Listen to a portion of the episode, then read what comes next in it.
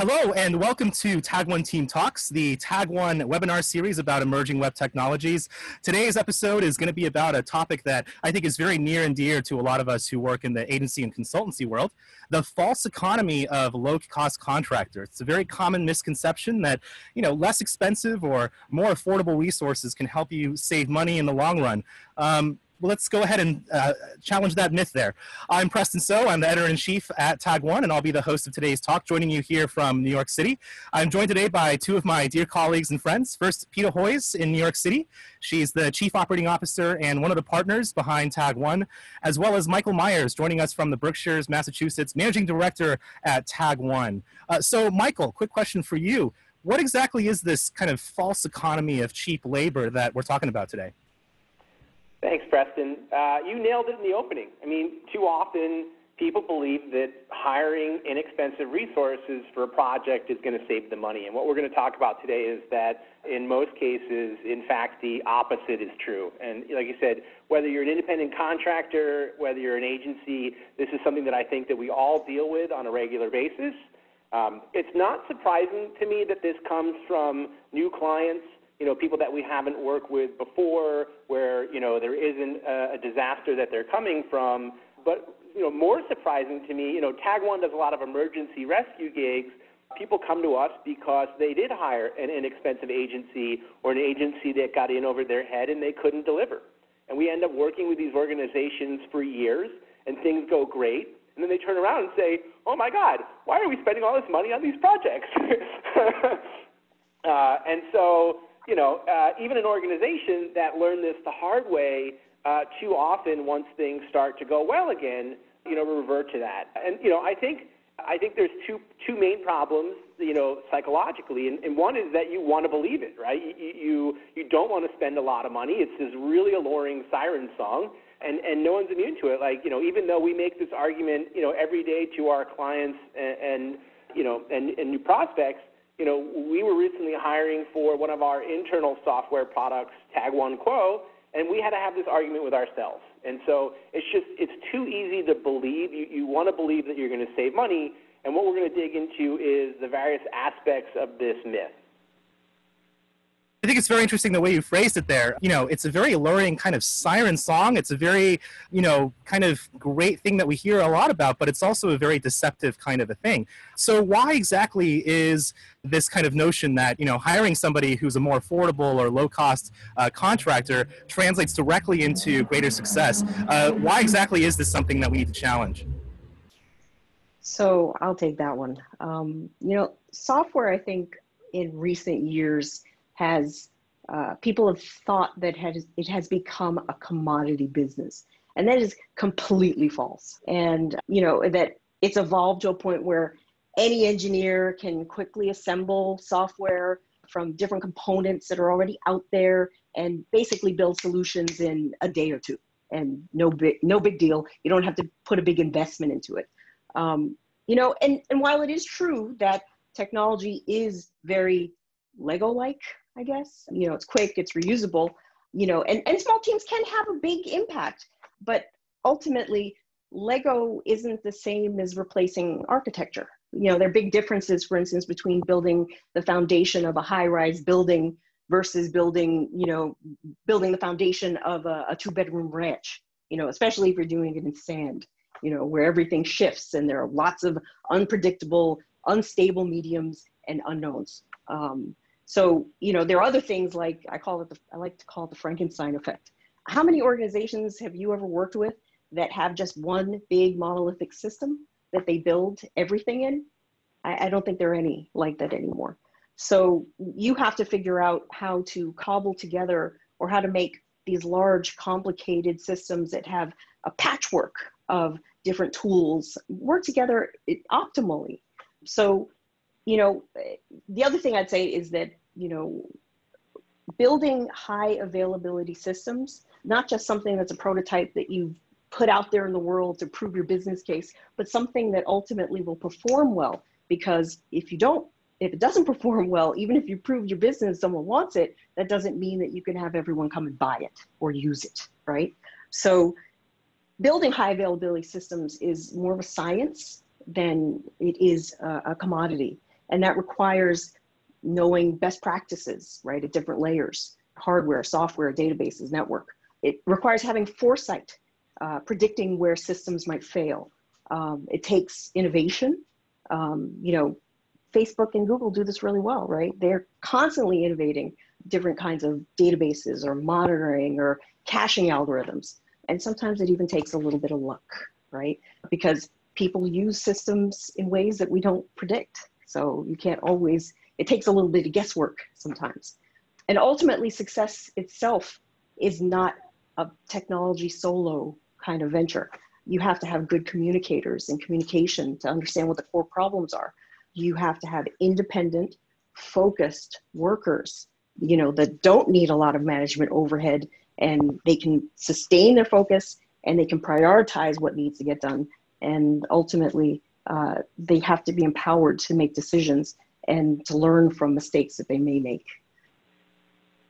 That's pretty much, you know, why I think it being a commodity business isn't it isn't true anymore. I think given a lot of the case studies that we've seen coming out of Tag One, this is borne out in, in a great deal of truth. I think a lot of people um, are looking for that next level of expertise that you mentioned, Peta, where, you know, we want to have really, really talented developers who aren't just going to put uh, you know pieces together and just kind of connect the dots and and you know mm-hmm. cross all the wires so so so i guess you know turning to kind of questions of revenue and questions of being able to manage one of these uh, kind of projects what is you know the business impact of of kind of acknowledging this myth and saying that you know uh, this is actually a really kind of false thing you know? We really do need to have people who are very very specialized very skilled be able to do these things. Yeah the, the, the true cost of a software project isn't the hourly rate or the project cost. That's just a factor uh, there's value that it generates for your business or you know a value that it takes away from your business. There can be serious business impact, and so um, there's also long-term costs, support, support, maintenance, upkeep, future evolution, right? And so it's hard to consider the future when you have limited budgets, but you know it's definitely something that you need to be thinking about. If you, as Peta said, lay a really terrible Frankenstein foundation, it could come back to haunt you and lead to you know an inability to meet the business's needs in the future and significantly more costs. You know, and it really has this uh, this cascading effect because it, it, it just permeates every aspect of the organization. So, for example, the development team, right? You have engineers internally that have to work with whoever you hire to do this project. And if you hire resources that don't have a lot of experience, now they're doing a lot more hand holding and gatekeeping. They have to spend extra time reviewing code. That code may need to be rewritten. And, you know, so now you're slowing down your team. You're taking resources that could and should be doing other things, and you're making them invest time in, in you know, you know, rewriting and trying to get code to be quality. You're inherently getting more technical debt, which speaks to the, the you know the challenges that are going to come down the line and complicate your projects. You know, your team loses, you know, confidence in code. You know, as, you know, bad code makes it out into releases, then you start to have, you know, problems in production. You know, then you start having missed deadlines because you're dealing with, you know, all of these extra time on code reviews and hand-holding people and fixing problems. And now this, you know, erodes trust with the business. So now your technical team isn't just battling you know, their, their software and the contractors and the people they're working with, now they have this adversarial relationship with the business, which put them in this position to begin with. And they mm-hmm. don't understand, there's this complete disconnect. Like, I don't, you know, from, from the business's standpoint, they're just like, hey, you're not delivering, you know, and I don't understand why. And so, you know, it, it just, it just cascades. And, you have to think about your resources, right? Like who wants to work in that environment? You know, I, I love Tag One because I get to work with really amazing, brilliant, interesting people that teach me new things every day. You know, I think people want to be surrounded by people that interest them and that they can learn from. And so if you're surrounded by people that, you know, really need handholding and are causing a lot of problems, it creates retention issues. Like not many people want to work in that environment. It's not very encouraging. I'm not learning anything. You know, I'm, I'm, I'm, I'm constantly teaching and taking care of crap. And it also makes it hard for you to bring quality employees into your organization for the same reasons, right? People want to work with other interesting, smart people where they're going to learn and grow their career. And so, you know, on top of all of these, you know, issues, it, it really then destroys your team. Um, and, you know, now not only is this individual project suffering, but potentially, you know, all of your software projects, you know, your resourcing, sort of the foundation, the technology of your business has, you know, uh, eroded. And there's another part that I'd like to add to that um, that I think is also important, but a nuance. You know, we often talk about software development being iterative, and the reason why it's iterative is because you you take the risk out the the, the initial stages of it, and when you can do that and you prove something that it'll work and that the foundation's solid, you actually speed up cadence, not just with having really efficient people that know what they're doing and that you can break down a project into smaller bits and pieces and give it to other people to do and check their work. But ultimately, it just means that your time to market plus what you're essentially giving to people to build on top of is so much more solid. And that means that you've done a, the first hard job of doing risk management Yeah. And it's not just your development team and the business's perception of them. You know, it impacts the product managers, the project managers, the stakeholders. You know, they in, in turn have higher management overhead. And, you know, this is where there's like a really obvious cost to the business. You know, we, we work with an organization that came to us, like I said, you know, when an agency failed to deliver, they ended up spending multiples of what the project was supposed to cost, like well into the seven figures, millions of dollars. And it took multiples of the time to get to that, you know, to the point where they had a semi-functioning system. So by believing that they could build something inexpensively, you know, with low-cost contractors, they ended up spending multiples. It took so much longer and the end result never met the needs of their business. You know, they're handcuffed, and so you know, it, it, it just you know, it, now they're in a position where they have to start over, and they've spent a small fortune, and their business has barely been able to operate. You know, forget about the project cost. You know, the the the the way that this has dragged down the organization for years is is just so crazy. And you know that that is what is really scary. So, but you know, one of the things that I wanted to do here is is to, is to, challenge that a little bit, you know, because doubtlessly a lot of folks out there are looking at a lot of these uh, lower cost, more affordable companies and thinking that, hey, you know, this this has to save me money. You know, you know, there, there, there has to be a way that I can find some efficiencies from this. So, so are there scenarios where some of these more affordable or less prohibitively expensive contractors can save business money? Is that something that is true? Definitely. One of them right off the bat, if it's a known problem space, and this has been, this feature, this function has been built time and time and time again, yes, you know, definitely. yeah, there, there's, there's no absolutes, right? There, there are definitely scenarios. You know, Peta talks a lot about high availability systems and mission critical systems, and those are without a doubt the places that you want really good people if you're building uh, a, a, website or application with almost no functionality, cookie cutter, it doesn't have to scale. You know, there are many, re- you know, there are many sites that, you know, I don't want to say don't matter, but don't have, you know, a- any material requirements. In which case, you know, uh, it doesn't matter who builds it. You know, it, it doesn't need to scale. It doesn't, you know, it doesn't have a, a ton of complexity. Anyone can build it. So there's definitely times and cases, and it comes down to making a judgment call. You know, what is the value of this project to your organization? What is the impact of not getting it right? What are the long-term consequences of that happening? You know, what is the impact on your team? And if, you know, the answer is we don't need a piece of quality software, then you don't need quality development.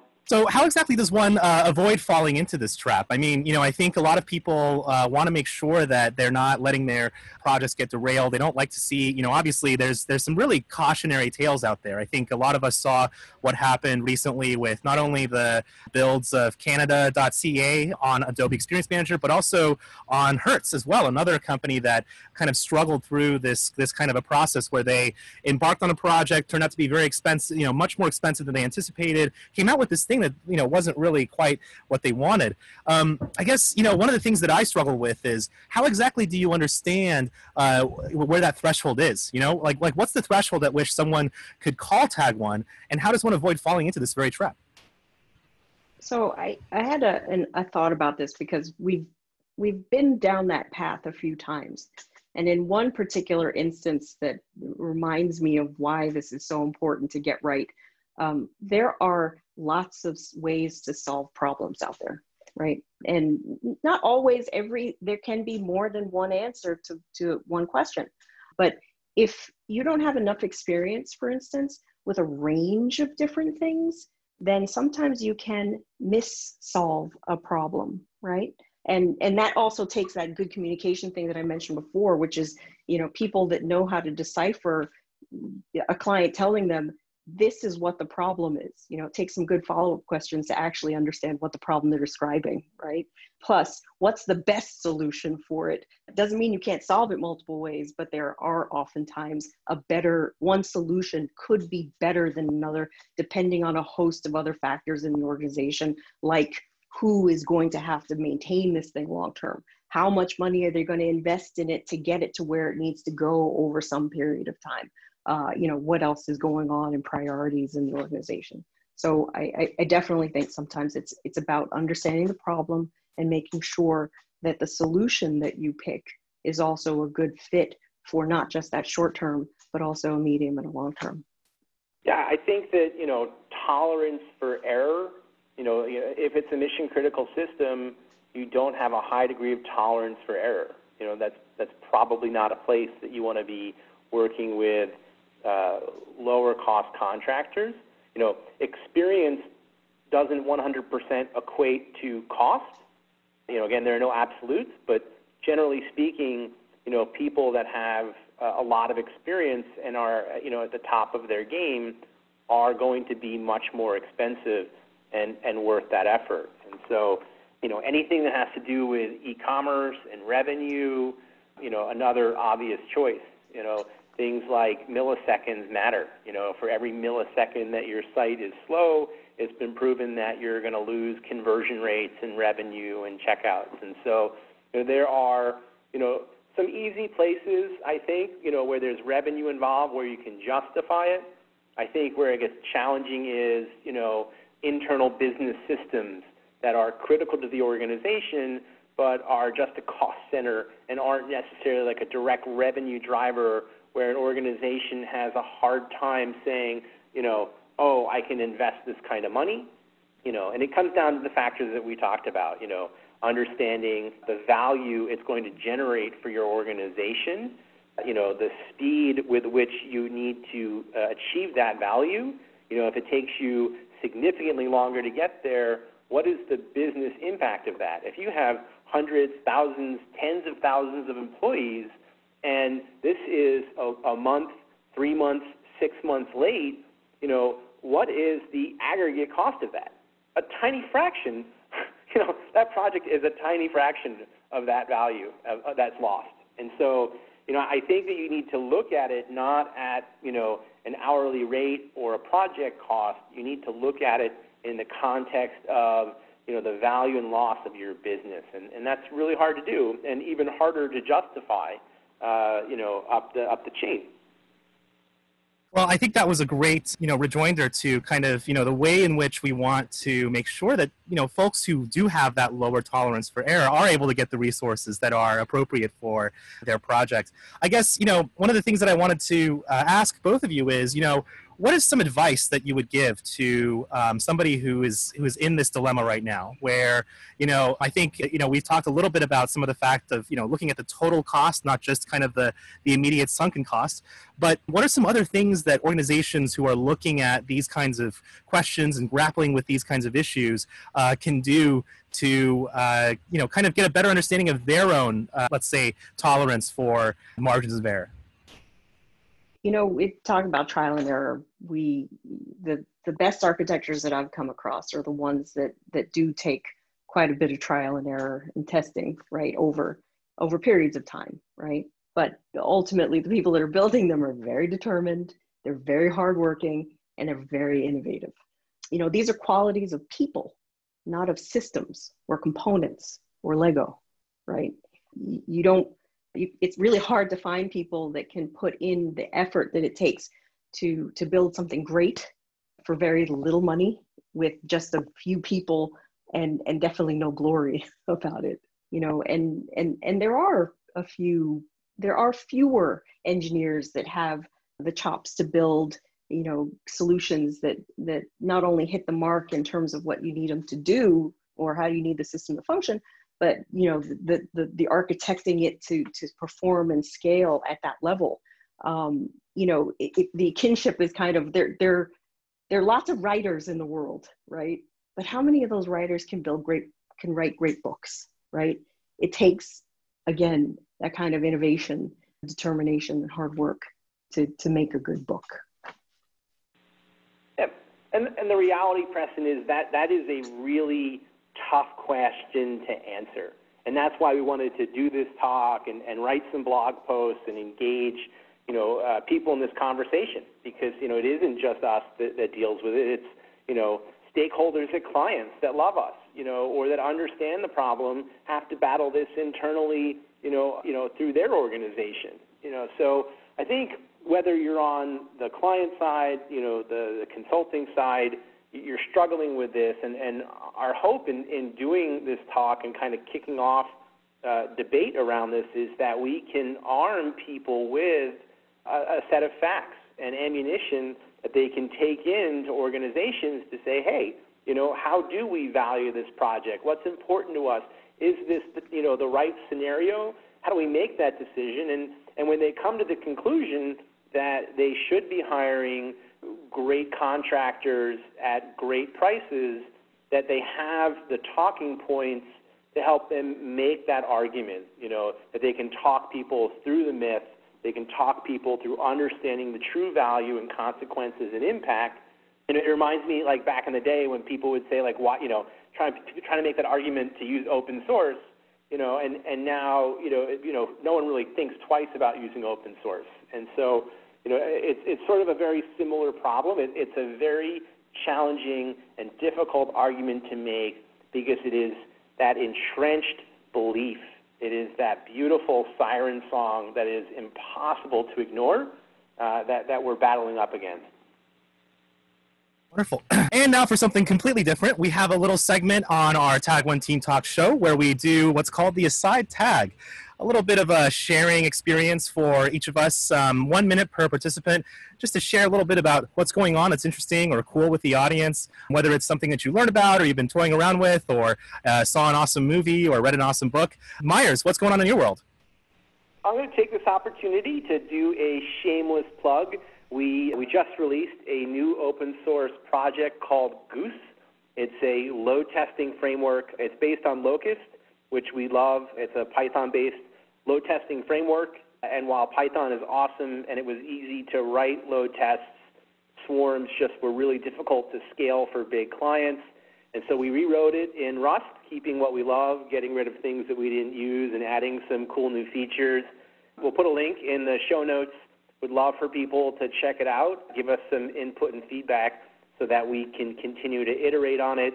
The initial alpha release is already 11 times faster than, than the Python-based Locust. So I'm really excited about this.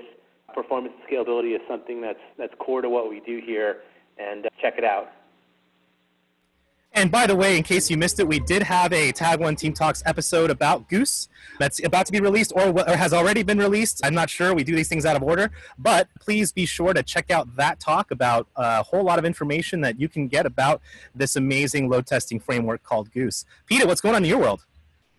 So I think the thing that's been most consuming of late is watching current events. You know, not only is the planet in the midst of a pandemic, but America itself is dealing with a, a 400 year old quagmire of managing bias and racism, in particular in, in policing. But that's kind of pervasive throughout most sort of you know communities whether that's your work or the place that you live. And i think what's most important for any organization whether you're a nonprofit or uh, your company, you know, diversity is something that you know people pay a lot of lip service to and people are certainly paying a whole lot of lip service to making corporate statements around black lives matter for instance and their support of it uh, but i think the the two biggest things that people can do in an organization is to what i like to say is hold space for people of color uh, who show up every day to work given all the things that that go on are going on in the world especially the ones that we that are seen and unseen in in the places in which they interact. Um, and by that it just really means holding space is is about making room for anyone that has emotional trauma and you know no one's perfect. Tag one's not perfect but one of the things that i think helps allow people of color to feel like they belong or that they can be successful in a place is giving everyone the opportunity to feel unconditional positive regard and to give each other the benefit of the doubt even when the words that people use aren't the perfect words to describe what's going on. So you know we start there in in in any environment where you have a community of people that have to work together and making sure that everyone has uh, confidence and courage and th- that we make space for them to to have those hard discussions without judgment Absolutely. And I couldn't say it any better myself, Peta. You know, I really do think this is a time that calls for a great deal of reflection. We see a lot of performances going on in terms of the corporate world. And we at Tag One certainly stand in solidarity with, of course, not only all of the people who have been suffering through this horrible period of, and just, you know, 400 years, obviously, of anti blackness, police violence, and white supremacy. I want to also go ahead and take my aside tag and, and commemorate and also encourage that folks on this call who have been watching this, software doesn't operate in isolation. Software does not operate in a foreign place from society. Software is something that is completely part and parcel to the experiences and lived experiences of people of color in this country. And so we had we, we uh, did have a moment of silence for George Floyd and other victims of police brutality during our episode about Goose. I also shared some organizations in the previous episodes about where you can direct your donations. But today um, I want to take some time to commemorate not only the black lives that we have lost over the course of the last couple of weeks Tony McDade, George Floyd, Breonna Taylor, you know, all the folks that we've been hearing about, but also the forgotten folks, the black trans women who have died over the course of the past week in Pennsylvania and Ohio. Despite, of course, the amazing gains for LGBTQ legislation that we've and, and activism that we've seen this morning, there are still black trans women who are dying. And I also want to uh, mention that I hope that Oluwatoyin Salau, obviously a very prominent Black Lives Matter activist, was found uh, murdered. And uh, I want to commemorate her as well. Obviously, this kind of activism is very dangerous and it involves a great deal of hurt and trauma for the people who are at the very front lines and fighting for the kind of justice that we want to see in this world. So, thank you, Peta, for that statement, and thank you so much to our Tag One audience for not only supporting Black Lives Matter and supporting the ways in which we can help Black lives and Black people and people of color in this world from the confines of our own work and from our own uh, jobs and careers, but also from the standpoint of what we can actually influence in terms of our software and in terms of our code. So, with that, we are out of time. I do want to note here very briefly that in case you wanted to get more information about this and learn a little bit more about Peta and Meyers' views on exactly what's involved in this kind of false economy of low cost contractors, please remember that all the links and all the articles that we mentioned today are going to be posted online with this talk. And if you did enjoy this talk, if you want to hear more about some of these topics, please remember to upvote, subscribe, share it with your friends and family, socially distance, of course, with a mask on, and check out past talks at tag1.com slash tag team talks. And as always, we'd always like to hear about your feedback and any topics. If you want to bring Peta back, if you want to bring anyone else from our show back, or if you want to bring someone new on, especially someone who is a person of color or a queer person of color that you might want to have on the show, please hit us up at tag team talks at tag1consulting.com. I want to thank my dear colleagues and friends, Michael Meyers and Peta Hoyes today. And until next time.